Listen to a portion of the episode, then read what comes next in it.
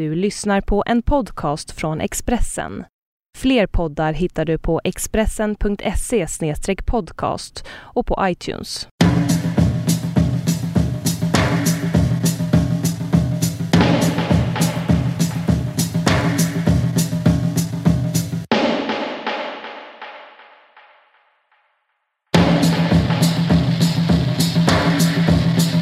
Du lyssnar på En varje sak i sin podd. Vi sitter just nu på Gärdet i Stockholm i strålande solsken, blå himmel, vita moln, Cirkus Scotts tält i bakgrunden, Kaknäs.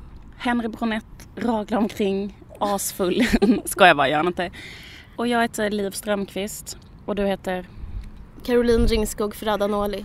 Idag är ett jättekul avsnitt för att vi har eh, öppen frågestund. Eh, Och du har, eh, folk har ställt olika frågor till oss på Facebook. Mm. Jag frågar dig, eh, Anna Andersson ställer den här frågan. Mm. Gillar ni South Park? Okej, gud. Jag känner mig väldigt... Eh, jag måste berätta hur jag känner mig just nu. Eh, tagen på sängen. Vad svår. Svår fråga. Jag, säger- jag, jag säger rakt av nej. Eh, jag säger rakt av nej också. Kan man inte bara säga så här, jag, jag, jag kan inte typ prata ens om South Park. Jag vill bara säga så att jag inte gillar South Park. Jag tror att jag tycker att den är så jävla killig. Jag tror det är därför. Men Typ jag tycker det... det är så svårt att se hur de ser ut också. Jag tycker att det bara är små otydliga killar eh, så långt ögat når. Nästa fråga. Ska jag fråga dig en, en till fråga? Okej. eh, Kristoffer Garplind frågar så här. Vad gör man om ens kille hela tiden frågar Har du en god cigg? Så svarar man snällt ja på grund av såklart man bjuder sin kille på cigg. Sen ska man dra någonstans själv och röka sig en god cigg på vägen till tuben och då hittar man endast ett tomt paket i sin väska. Obs! Detta är ingen engångsföreteelse utan det händer gång på gång. Ledsen smiley. Gud vilken bra fråga. Jag tycker, det, eh, jag tycker den, eh, den täcker så mycket den frågan. Jag tycker för det första ska han fråga sig en, en annan fråga. Eh, vill han satsa på ett liv, en livslång relation? Om svaret är ja, då kommer, sv- eh, om svaret är nej, då, då, då tycker jag, säg till. Om svaret är ja, så tycker jag att han ska tänka så här att eh, det stora målet är större än hans känslor, hans minikänslor i den stunden. Jag tycker han ska satsa på acceptans. Eh, det tror jag på i förhållandet. Att man ska liksom man ska acceptera sånt som inte är jättesjukt. Alternativt sluta röka och se om han börjar köpa sig själv. Jag vet, jag skulle precis säga det. Eh, det finns ju en jättebra bok som heter Äntligen icke-rökare. Mm. Jag själv röker men jag har slutat flera gånger med den boken. ja. Ehm, Ska jag fråga dig en fråga nu? vi har ju lite den relationen att jag har cigg som du röker. Fan, det är helt sant. Men jag eh, har valt vägen acceptans. Och har aldrig tänkt på saken. Alltså det slog mig nu. Men jag tycker man kan uppleva, man kan uppleva det här tysta motståndet som fast någon säger absolut det är klart du får en cigg. Då kan man uppleva, vill den här personen ge en cigg eller vill den inte? Och jag måste säga med dig, det här kanske låter som fjäskpodden, men jag upplever ett, en genuin generositet. Att du gladeligen vill ge mig cigg. Och men det kan också ha att göra med att du tycker det är tråkigt att sigga själv. Att du tycker, tycker det är ett mys att sigga med någon annan. Jag vet inte. Nej men jag ger, alltså jag tycker, jag gillar att så här, eh, ge bort grejer. Alltså jag gör Ja. ofta det och eh, jag typ älskar det. Ja. Jag tycker det är skönt. du gör det, det till handlar- mig jättemycket ju. Jag tycker man kan se det som en befrielse att ge bort något skit. Ja. Alltså då slipper man ha det själv. Så kan han försöka se på det. Ja, så kan ju han se på det. Mm. Ja, det var ett bra svar. Eh, då tar vi en fråga här. Om vi fick vara ett djur, om ni, alltså nu frågar jag dig Liv. Om du fick vara ett djur för en dag, vilket djur skulle du vara och varför? Vem frågar? Henrik Estvik. Alltså jag orkar inte riktigt med mig själv men jag måste säga det med allra mest klyschiga. Jag skulle kunna nästan säga bara nej jag vill inte svara på det. Nej, men- men... det är ju uppenbart vad man skulle vara. Man skulle såklart vara en fågel. du tycker inte det är uppenbart? En mås till exempel. Skulle du stjäla glasstrutar? Ja, bara för känslan att få stjäla glass. Nej men eh, eh, det är väl eh, självklart en fiskmås. det är för uppenbart. Eh, Jag tänkte inte alls på det. Jag, för mig var det blankt. Men jag har väldigt så här, vad ska man säga, suddig relation till djur. Den, den är ic- eh, jag är inte alls eh, närvarande i sådana här diskussioner eller i eh, eh, såna- de här Youtube klippen eller bilder, cute overload, allt det där. Jag har, jag har ofta skrattat falskt när någon har visat mig något sånt. Du brukade ju kallas för murmeldjuret när du var yngre. Yes, av dig och din syrra. Ja. Vad kallades du för? Eh, jag är ju Peachy Cheek. Och du är murmel. Murmel, precis. Exakt. Eh, men det är inget djur, det är mer att jag har mjuka kinder. Mys. Skit i det. Och min syrra är ju Thunder Horse. Självklart. Eh, per Eriksson frågar så här. Jag skulle vilja höra er syn på fostran av barn, gärna ur ett genusperspektiv. Det kan jag Mm. svara på eftersom jag är en mor. Fast du kan också svara på den. Mm, ja. Ja, men jag kan bara säga en allmän spaning jag har om detta och det är så här att eh, jag tycker att det är ganska konstigt när folk får barn är att de slutar intressera sig för, eller de kanaliserar all sin så här, allt sitt samhällsengagemang bara i sitt eget barn. Så att det blir som att så här, barnet blir, får, får bli bärare av alla ens åsikter då. Så då kan det vara så här att till exempel att man håller på i det oändliga istället för att tänka på till exempel barnfattigdomen och eh, göra någonting för att utjämna ekonomiska skillnader i samhället eller något sånt där. Mm. Då ska man kunna göra någonting för, för alla barn. Eller engagera sig i barn överhuvudtaget. Då ägnar man istället enormt mycket energi åt att till exempel eh, ens eget barn ska ha vissa kläder eller äta viss mat. Eller, och då, man har ett engagemang som är liksom förryckt gällande intresset för bara ens egen unge. Och också när det gäller genus, att man Mm. så här, håller på så himla mycket. Och jag känner, ställer mig tveksam till det. Kring, alltså, det är klart att man på ett visst sätt kan hålla på med någon, någon form av, av liksom om man har liksom pratat lite om känslor med en kille eller man behöver inte säga så här jävla bög om man gråter och sånt. Mhm. Men man har en jävligt begränsad påverkan eftersom vi lever i ett samhälle Mm. som fungerar på ett visst sätt och där det finns liksom massor. Jag kan bli liksom lite deprimerad när jag tänker på att eh, barnuppfostran ofta går, så, går ut så jävla mycket på individen istället för kollektivet.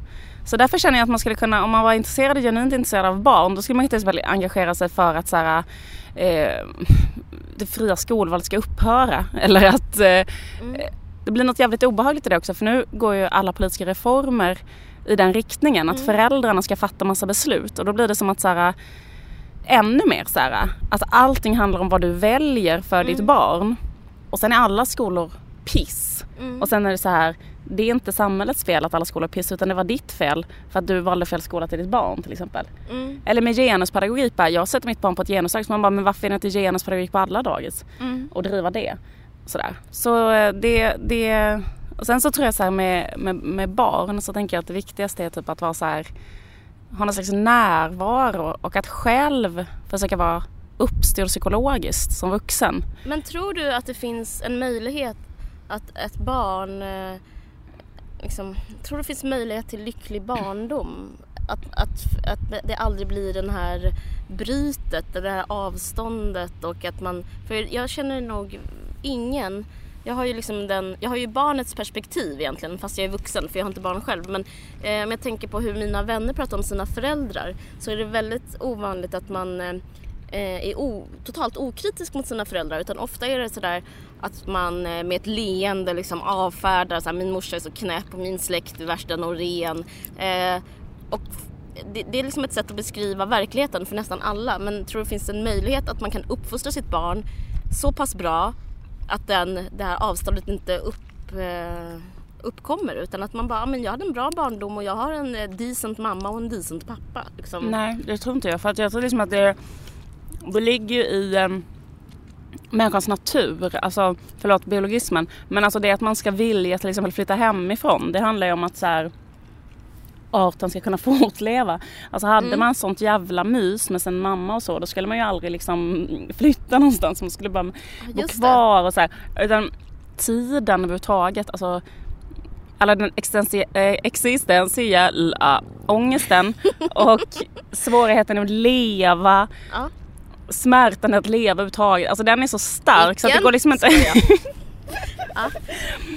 det blir liksom...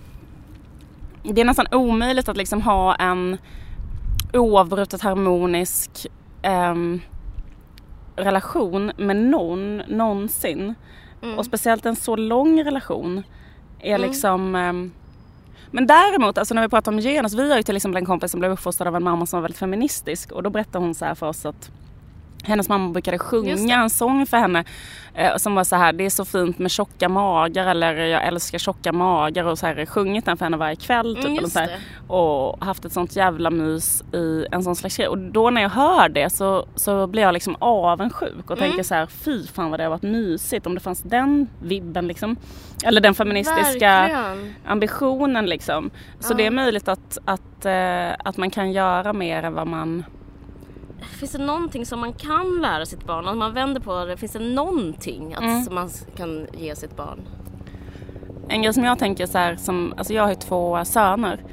Och att de, eh, en sak som jag tänker är viktigt för dem, alltså att mansrollen är väldigt begränsande på det sättet att man inte får ha, eller det är mycket större tröskel till att ha nära relationer och prata om känslor och så. Så därför så, det kan jag känna att jag försöker ehm, eh, liksom prata med dem om. Och då känner jag till exempel att det är liksom viktigare för mig än att så här, de inte får kolla på Spiderman till exempel eller ha på sig Spiderman-kläder och sånt. Då, då tänker jag att det är viktigare att så här, eh, de ska få eh, eh, prata om känslor typ eller så. Mm, Jag tänker mm. på det. Men eh, Men tycker du att man ska berätta för sitt barn att lycka inte finns? Eller, för jag tänker att eh, jag har kommit på, eller jag har råkat märka vissa saker. Till exempel lycka är en väldigt, jag vet inte om lycka finns har jag tänkt på sista tiden. Mm. Eller, eller det kanske finns men att den är flyktig. mm, Och att eh, jag tänker att många strävar efter att uppnå en konstant lycka. Och så bara, har, alltså, eh, em- empiriskt, för mig verkar det som att det inte finns den där konstanta lyckan.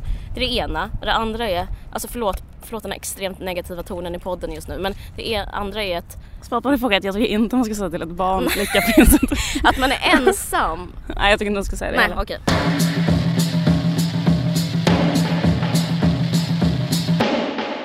Om jag ska säga en grej till om det där Mm. med känslor och eh, sådär. Då, då för min son till exempel gillar väldigt mycket superhjältar. Och då brukar jag innan när han var mindre så brukar jag så berätta sagor för honom om så här eh, Spiderman och Batman och eh, Hulken. Att de är ute och gör grejer tillsammans. Så här. Och då brukar jag liksom lägga till sådana här saker. Så här, eh, jo, de är ute och gör det och han klättrar på ett tak och han gör det. Och sen så är det så här Spiderman kan ju då typ hoppa mellan hus. Och sen är det så här. Sen eh, känner sig Spiderman ledsen och då pratar han med Hulken om det. Och eh, sen kommer eh, Batmans mamma och Batmans mamma tar på Batman en pyjamas och ger honom välling och sen bäddar han ner sig i sängen och sen så är mamman med Batman och Hulken och Spiderman och sen somnar allihopa. Mysigt. Mm. Känner du något behov av att berätta så här? Nej, det var faktiskt så att eh, Batman eh, var lite svag den dagen men det, som tur var fanns det en kvinnlig superhjälte som hette någonting som, och hon fixade alltihopa. Du har inte kommit... Du menar att jag ska mer beskriva verkligheten för honom? Jag menar att, nej jag menar att man ska istället för typ så här eh, Catwoman, eh, en sexig eh, tjej, på, tänk dig en sexig tjej på en maskerad. Att Ja. istället säger du så här, det fanns en ännu bättre superhjälte och så hittar du på, alltså det finns ju inte så många kvinnliga superhjältar. Alltså förlåt, jag vet att det finns Mm. undantag, det finns Mm. några jävlar men alltså du vet vad jag menar. Ja. De flesta är män. Ja. Alltså just när det gäller superhjältar så, ja precis, då, då kan det vara så att jag typ så här försöker köpa en sån superhjältekvinna också och sådana Mm. saker. Men, eh, men sen så tror jag också att när man är i en viss ålder att det är så här, eh, också kan vara viktigt att få liksom frossa i så här eh, liksom eh, det man älskar liksom. Alltså jag känner själv så här, för tills när jag var liten så fick inte jag ha Barbie. Mhm. För att min mamma tyckte liksom att det var ett jävligt sunkig eh, docka liksom. Mm. Och då var det så här, då sparade jag mig själv min veckopeng som var så här 4 kronor i veckan. Men så här, ända tills jag kunde liksom köpa en egen Barbie. Och sen så tänker jag, ja, ja men det Mm. finns ju en diskussion kring det. Men då kan man tycka liksom att det, fi- det finns, för jag menar jag kan själv säga, jag själv har aldrig varit intresserad av Spiderman till exempel. Men när jag fick min son då kanske jag själv känner att jag, jag fattar varför barn tycker om Spiderman. För att Spiderman är faktiskt väldigt så här, det är väldigt coolt att tänka sig att man skulle kunna så bara klättra upp för ett hustak. Alltså jag kan gå in i feelingen av så här, hur fett det skulle vara att vara Spiderman eller typ att jag förstår att man vill leka att man är Spiderman och, eh, och sådär. Vi fi- fick en fråga om Knut Hamsun. Jag läste Jag kan ställa frågan. Pan. Ja. Gillar ni Hamsun? Svar ja. Eh, Vilka romaner har påverkat er mest? Mm. Överhuvudtaget kanske den frågan är. Vilka romaner har påverkat er mest? Det är Räddaren i nöden. när jag var så här eh, 15 och läste den. Jag tror aldrig man blir så påverkad av någonting som när man är 15. Mm. Min är ju Bibeln. Läste när du var 15. Nej jag skojar. Nej men det är Räddare nöden också. Alltså jag har gjort, eh, jag skulle se min egen bok, en slags rip-off på den. Ja. Fast med en tjej. Men har du läst om den när du var vuxen? Ja, alltså jag har läst den svin många gånger. Tycker du fortfarande att den är bra? Ja, Ja. jag tycker det. Tycker du det? Jag har inte läst om den sen jag läste jag kommer ihåg det var så himla kul för jag, hade så här, jag hittade mina föräldrars bokhylla och det var en sån här gammal, jättegammal översättning.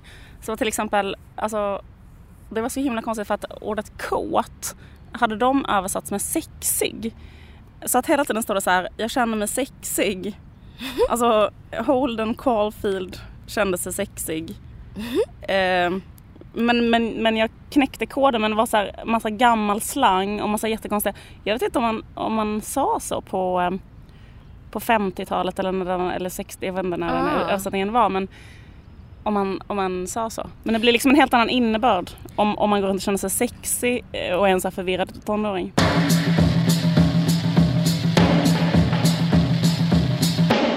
Kan ni inte prata om maken? Är frågan. Ja. Alltså Det- vi har ett, en relation till maken som är sinnessjuk, du och jag. Ja, det har vi ju.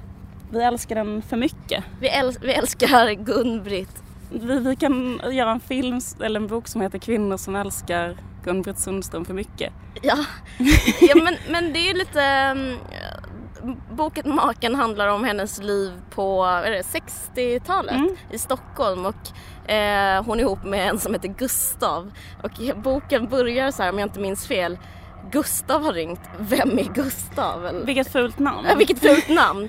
Eh, det, och sen så handlar det om att hon är ihop med honom och ihop med honom och inte är kär i honom. Ja, Och sen så är han slut och då blir hon jättekär i honom. hon blir jätteledsen. Hon blir jätteledsen. Eh, men eh, den är så den är så fruktansvärt bra den boken. Ja, den är så fruktansvärt bra. Och jag kommer ihåg sen när jag läste den första gången, då åkte jag så nattåg upp till Umeå. Det var så fruktansvärt mycket snö. Och så var det så mycket snö så att det var liksom sjukt.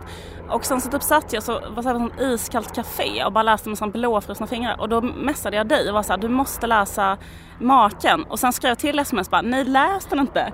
För att jag kände så här, det är för, det det är för mycket. Det är för mycket. Det är liksom så här, det skulle vara för sjukt om du skulle läsa den. Men grejen är att, eh, jag vet inte om du känner så, men jag känner att den eh, boken eh, har handlat, alltså det har blivit väldigt mycket som en, eh, eh, vad ska man säga, spegling av mitt eget liv liksom. Mm, det var därför jag tänkte så här att du nästan skulle läsa. Precis, för Ja. eh, det, det här var... Min pojkvän hade precis gjort slut och jag hade typ samma relation med honom som med Gust, som eh, Martina, som hon heter i boken, har med Gustav. Ja. Och eh, alltså det var, det, var, det var väldigt likt. Men ja, den, den är väldigt bra. Jag rekommenderar alla, eller vi rekommenderar alla att läsa den. Ja, det är, typ, det är liksom en av de bästa svenska romanerna som har skrivits. Den är så fruktansvärt bra. Ja, det är den. Jag fick den här frågan. Eh, kan ni inte prata om tv-serien Orange is the new black? Har du sett den? Nej, så svaret på frågan är jag kan inte prata om den. Nej. Däremot så har kanske 89 personer oberoende av varandra börjat prata med mig om den på sista tiden och Ja. citerat jättelänge. Och du är en av dem. Jag är en av dem. Ja. Jag har sett den. Eh, den handlar om kvinnor i eh, ett kvinnofängelse. Eh, och det handlar om en överklasstjej, en WASP så kallat. Som hon, hon åker in för att hon har begått ett brott när hon hade en lesbisk farlig eh, relation. Hon var. Eh, bulvan, tror jag det heter. Skitsamma. Eh, men fan tråkigt att du inte har sett den alls för den eh, Fan jag vet inte vad jag ska säga om den. Jag måste säga en sak överlag istället att jag tycker den är väldigt bra. Och det är svårt att prata med, om någonting som man tycker är bra. För, Ja. för det jag vill säga så här, om någon frågar vad tycker du om den? Då vill jag bara säga mm, den är bra. Mm. Jag håller med. Jag kan liksom inte så här det finns liksom ingenting att haka i. Liksom, varför är den bra? Jo den är bra berättad. Uh, vad mer? Jo de spelar bra. Eh, det är ett bra manus. Nej men jag vet inte vad jag ska säga. Det är så himla... eh, det kan ju vara att det här att, det, att kvinnor aldrig skildras som människor. Och att det finns ett jättestort eh, behov av att se kvinnor mer än endimensionella. Att kvinnor har kanske aggressivitet, att kvinnor har negativa känslor, att kvinnor gör fel. Alltså att Ja. man, man är sugen på berättelser som handlar om verkligheten. Så man kan, även om de flesta som ser den, alltså det är inte då inte fångar själva utan det är ju liksom medelklassmänniskor som jag själv liksom. Men alltså, som kvinna så får man ju aldrig sin historia berättad. Det är väl därför Girls blev så himla populär också. Att det är någon som bara berättar något lite mer än att man är en snygg tjej som kanske skriker i en skräckfilm eller ligger med någon i en så här fransk film. Att det liksom finns pyttelite mer som är en, en egen vilja kanske. Att, att, att, att försöka, att man får liksom se man ser kvinnor på ett annat sätt. Och jag tror faktiskt det gäller män också, att det är för tråkigt att kolla på eh, Alltså det handlar inte bara om identifikation, det handlar om att man hela tiden söker berättelser som beskriver världen. Jag snackade faktiskt med en kompis om, eh, om grekiska dramer igår, eh, ja, varför de fortfarande är bra. Och det är, typ sam, det är typ samma sak. För att vad är det som händer? Det är bara liksom någon som beskriver världen hur det är. Till exempel tragedier, att det slutar dåligt. Handlingar man gör får konsekvenser. Jag tror det är därför grekiska dramer är så himla bra. Nu kommer en annan fråga. Ja. Från Matilda Noblia. Ja. Hur undviker man den socialiserade impulsen att se kvinnor i omgivningen som ens rivaler och istället bygga starka allierade relationer med tjejer man umgås med? Jag tror faktiskt det handlar om aktiva val. Mm. Alltså jag tror helt enkelt man får bestämma sig. Typ så här, jag ska, jag ska inte se kvinnor som rivaler. Och sen ska man liksom hålla på och jobba och liksom, man ska fatta att det är viktigt och så ska man eh, gå mot impulser. Ja. Och sen så i mitt fall, alltså personligen, jag, så tänker jag så här att jag är hela tiden sur för att män får göra roligare grejer. Till exempel olika tv-program, olika filmer och sådär. Och då tänker jag så här, men jag vill också göra det. Men om jag ska då till exempel bråka med den jag jobbar med, och jag, om det är en kvinna, till exempel dig då. Mm. Om vi skulle börja Vi hade ett bråk precis. Ja, vi hade faktiskt bråk precis. Men om vi skulle hålla på med det hela tiden, då Ja. skulle inte vi någonting bli av. Och jag tänker att män håller på, vi har pratat om det innan, att man pratar inte så mycket om hur man känner sig. Och att hålla på och bråka är ju he- att beskriva hur man känner sig. Jag tror kanske på att kanske knyta näven i fickan och tänka att det finns ett större mål. Och det målet skulle kunna vara eh, jämställdhet eller ta över världen eller få göra ett tv-program eller få göra en film. Att man liksom inte, att man offrar sitt eget ego för en större sak. Jag, jag tänker på en sak som jag tror att det är Birgitta Stenberg som har sagt det så att Mm. varje gång det går bra för en kvinna så betyder det att det blir bättre för mig.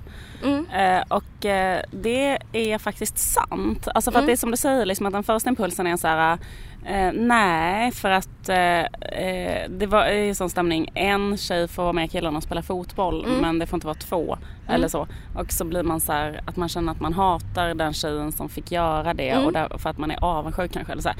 Men eh, man kan, det, men liksom jag tror faktum eller sanningen är så här att typ om en kvinna eh, blir eh, eh, typ statsminister så kommer en annan kvinna att bli statsminister. Mm. Liksom att så här, det, det, det är så det funkar. Men jag har en ganska så stark personlig erfarenhet av det för att när jag började gymnasiet så var jag jävligt liksom eh, eh, inne i någon sån fas där jag tyckte så att jag själv var så jävla liksom bra och typ eh, När ska du komma ur den fasen? Eh, jag skojar.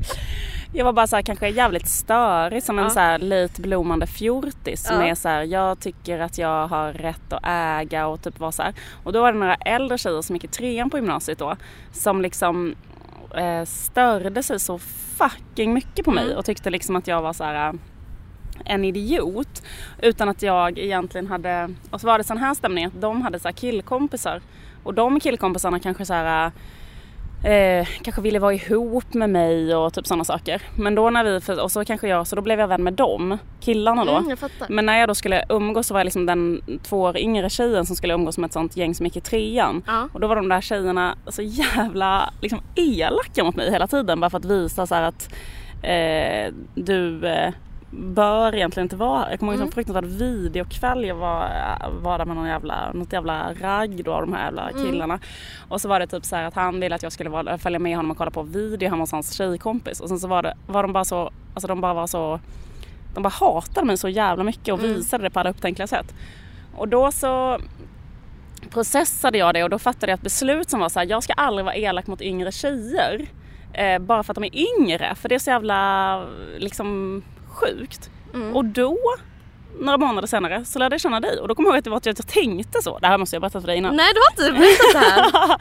Men då tänkte jag så här, varför ska jag liksom, du, då var jag 16 och du var 14. Ah. Och då tänkte jag så här, eh, jag ska liksom gå in för att så här, vara, vara vänlig och eh, liksom snäll mot den här 14-åringen som hänger, för det var samma situation. Kanske Ah. jag hade några killkompisar som du Jag var hade. ihop med din brorsa. Ja, exa- exakt. Och då var det liksom en slags killgäng där Ja. som hade ett intresse av dig för att du var en yng- yngre tjej liksom. Eh, och då tänkte jag så här, nu ska jag vara tvärtom, nu ska jag bara vara så här jätte-embracive av dig. Eh, och prata med dig och så. Så jag är alltså egentligen inkvoterad? Eh, exakt, du är inkvoterad.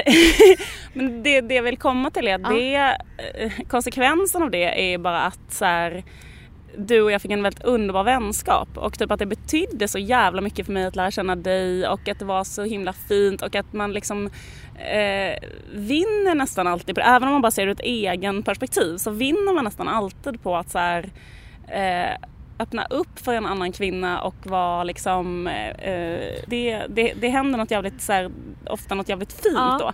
Det kan man tänka på. Ja, men det intressanta är att du, alltså, för sig, jag vet inte hur jag var, men jag kan tänka mig att jag var störig liksom. Mm, och att det, du var störig. Ja, precis. Och jag, då kan jag tänka mig att egentligen så kanske du tänkte så här, vad fan är hon här, jävla plåster eller whatever. Och, eh, men att du inte gick på den första impulsen. Jag, tror, jag känner igen mig i det också. Jag umgås med en del yngre människor nu och det är jättelätt att bara ah, avfärda dem. Men, eh, men att jag tror att man ska man ska helt enkelt inte gå på de känslorna utan på liksom ehm, på någon slags princip istället. Alltså jag tror det på riktigt. Att man får typ, ja det jag sa i början, att, att man får bestämma sig liksom helt enkelt. Ja. Eh, man får göra ett aktivt val. Ar- hur arbetar du liksom med den här grejen? För det här är ju när man är liksom ung och Mm. barn. Och, Mm. Men hur gör du det liksom idag? Eh, Alltså det värsta är att jag kan känna ibland att jag inte är så bra på det idag. Nej. Eller typ jag kan känna igen mig i det, att känna att man inte är så bra på det. Och att liksom, det är lite som det vi snackade om innan, det är nästan som typ att hålla en diet. Mm. Alltså Mm. att så här, eh, eh, nu har jag aldrig hållit en diet och rekommenderar ingen jävel att göra det. Men alltså typ så här att jag tänker mig att det är ungefär samma grej, att man bara hela tiden så mm, nu ska jag inte äta socker, nu ska jag inte äta kött, nu ska jag inte äta ost och mjölk eller vad fan det är man Mm. är vegan eller sånt där. Mm. Att liksom man måste hela tiden, varje gång man handlar, varje gång man, alltså man måste liksom ha det väldigt aktuellt hela tiden och hålla Mm. på med det hela tiden för att inte tänka så, inte göra så, aktivt välja hela tiden att Eh, och, det, och, så här, och ibland är det som att man, man fuckar ur och bara slappar till och Mm. inte är så. Eller Mm. typ inte orkar. Så var jag på Way Out West förra året. Mm. Eh, Då bara umgicks jag med typ olika äckliga mediakillar men jag såg mina, jag såg mina vänner typ så här, titta på mig med sorgliga ögon. Ja, det, och det måste jag säga, baksmällan på det är värre än allting annat. Så det, man vinner verkligen på att så här, försöka välja tjejer. Apropå att verka i det idag så Ja, jag liksom eh, gör ju en, em, jag är serietecknare och det är en, har varit i alla fall för kanske så här 5, 6, 7 år sedan så var det en extremt mansdominerad eh, yrkesgrupp mm, eller konstform. mm, Och då så här, när man börjar vara så här, då började jag göra att jag gjorde väldigt, väldigt feministiska serier. mm, Och sen efter det så började så här massa andra, eller många, många andra, det kom en boom liksom Mm. ungefär samtidigt som mig.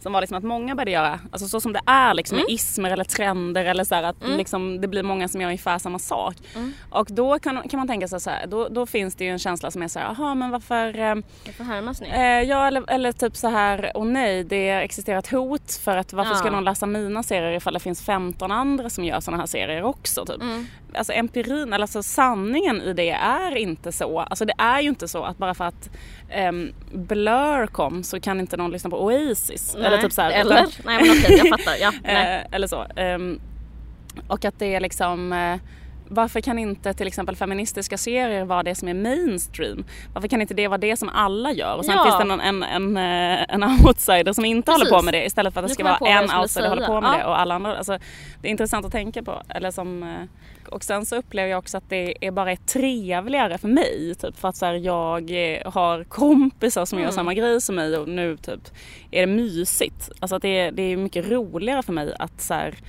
var vara på typ en seriemässa och det finns massa härliga tjejer som håller på med feminism där istället för att det är en massa killar som håller på och ehm, gör serier om så här, sin kuk typ. Ja, jag fattar.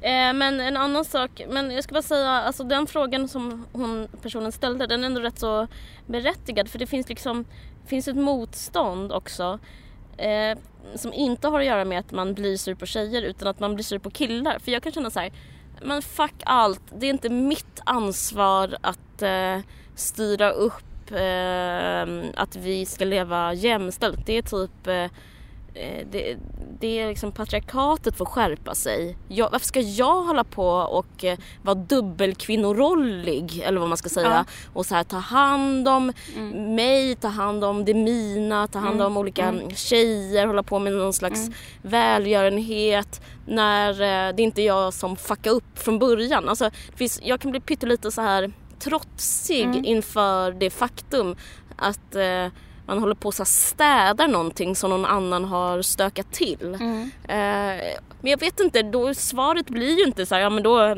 skit i det då. Men svaret... Eh, men jag bara menar, det finns ju också en...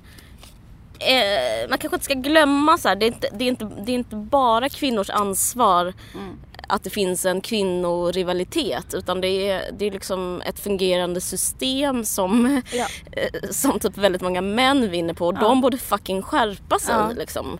Det är så bara skär, skärp er, skärp dig partiet. De borde liksom eh, bara liksom bara skärpa sig och eh, tagga ner, bli tysta, avgå, eh, sluta ställa frågor i klassrum, eh, säga upp sig, eh, sluta regissera, sluta skriva, sluta skriva på ledarsidorna. Ja men typ eh, allt det där. Att bara liksom eh, ta ett steg tillbaka kan jag känna jättemycket. Ja.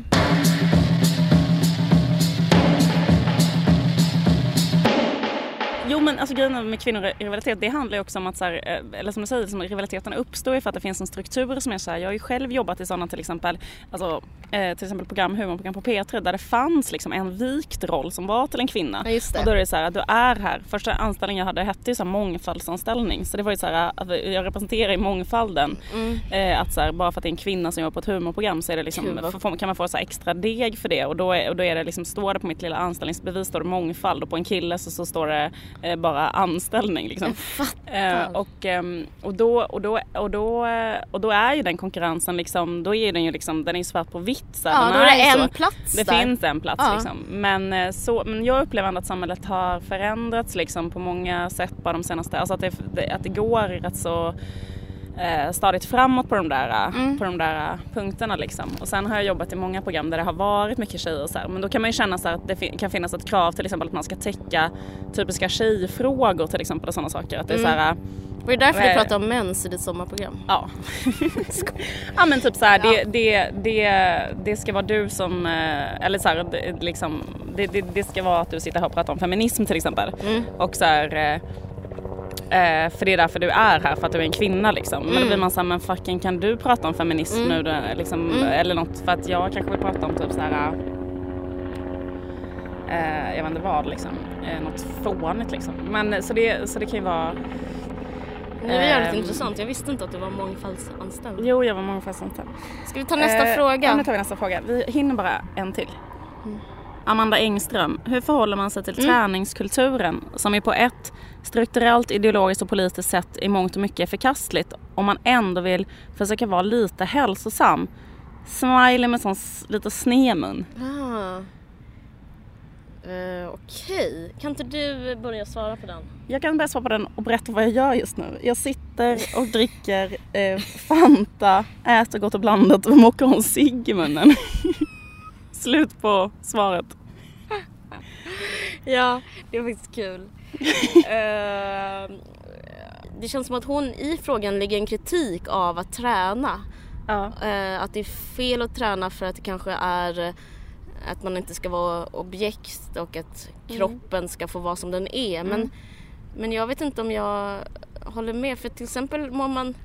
Jag, jag tycker det det, är, det är bra att träna för att man mår rätt så bra psykiskt. Det finns ju väldigt många vinster av att träna. Så jag, jag undrar om jag kommer säga tillfredsställande svar. Ditt svar kanske är bättre. Nej men jag tror att, att det man kanske kan uppleva så här, det är om man har liksom, vilket är typ en, eh, extremt vanligt, att man känner så här, man vet att det är som tränar, man mår bra av det, men det kommer jättelätt över till en punkt där man börjar träna på ett sätt som inte är hälsosamt. Alltså där man börjar mm. träna på ett sätt där man känner så här, eh, att man gör det nästan på ett destruktivt sätt och, mm. att, man liksom, och att det kan vara svårt att så, hålla den här balansen. Typ så här.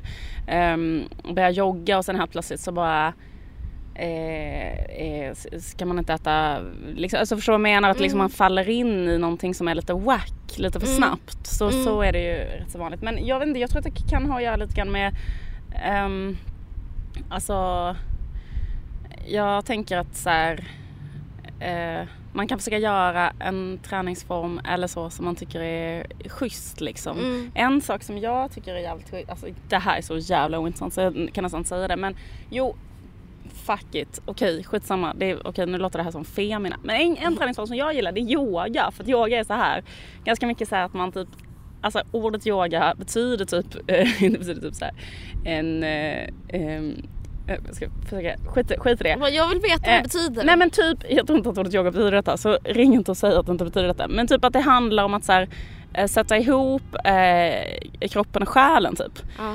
Och det kan jag känna, liksom att när man gör yoga så handlar det liksom om att så här, förbinda kroppen och själen på ett sätt som kanske inte att så här, eh, piska sig själv till, till pis, att, att, att själen eller psyket ska piska kroppen och dominera kroppen och underkasta kroppen. Utan det handlar mer om att så här, eh, kroppen och själen ska så här, komma närmare varandra, eller så att det är samma sak och typ så.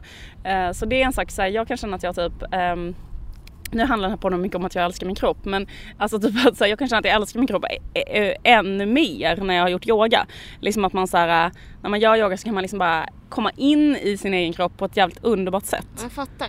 Men jag eh, känner så här med yoga att eh, för mig blir det en prestation. Fast de säger, jag har också gått på yoga rätt mycket, då är det så här, det här är ingen prestation, man kan inte tävla i yoga, all, alla kroppar är bra kroppar.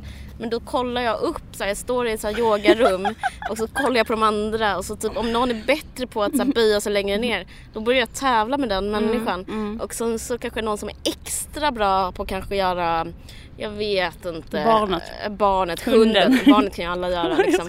Men eh, något jävla skit liksom. Och då, då blir jag så himla stressad av det. Så att för mig är det eh, det hjälper inte alls utan efteråt känner jag mig bara misslyckad eftersom jag inte är så vig och Eh, och jag är inte så from och inte så sen liksom. Så att eh, jag tror inte det passar alla ändå liksom. Jag hörde två kompisar som pratade om yoga så sa den ena så bara, ja men det är så jävla skönt att träna yoga för när man har tränat yoga då känner man så här, man är till exempel inte sugen på att röka cigg eller leva destruktivt och så. Så sa den andra så här, ja fast en grej med yoga är så här, det finns ingenting som liksom gör det så gott att ta en cigg som precis efter yoga. Okej nu måste jag säga en sak som är på riktigt och det är att det står en elefant där borta. Ser du den? Fast jag blir rädd för jag har bara läst så jävla mycket om elefanter på sista tiden som attackerar människor. Tror du den är på väg hitåt? Den är, är den lös? Var är Henry Brunett? Jag vet inte. Jag, jag har aldrig behövt Henry Brunett det här är fan första gången jag undrar på riktigt och behöver. Vad är Henry? Jag behöver honom. Vad är Henry när man behöver honom? Exakt. Det här, eh, den här podden görs i samarbete med Expressen Kultur och vi heter Liv Strömqvist och Caroline Ringskog Fredanoli och musiken i början gjordes av Vit Päls. Puss puss! Puss! Du har lyssnat på en podcast från Expressen. Ansvarig utgivare är Thomas Mattsson. Fler poddar hittar du på expressen.se podcast och på iTunes.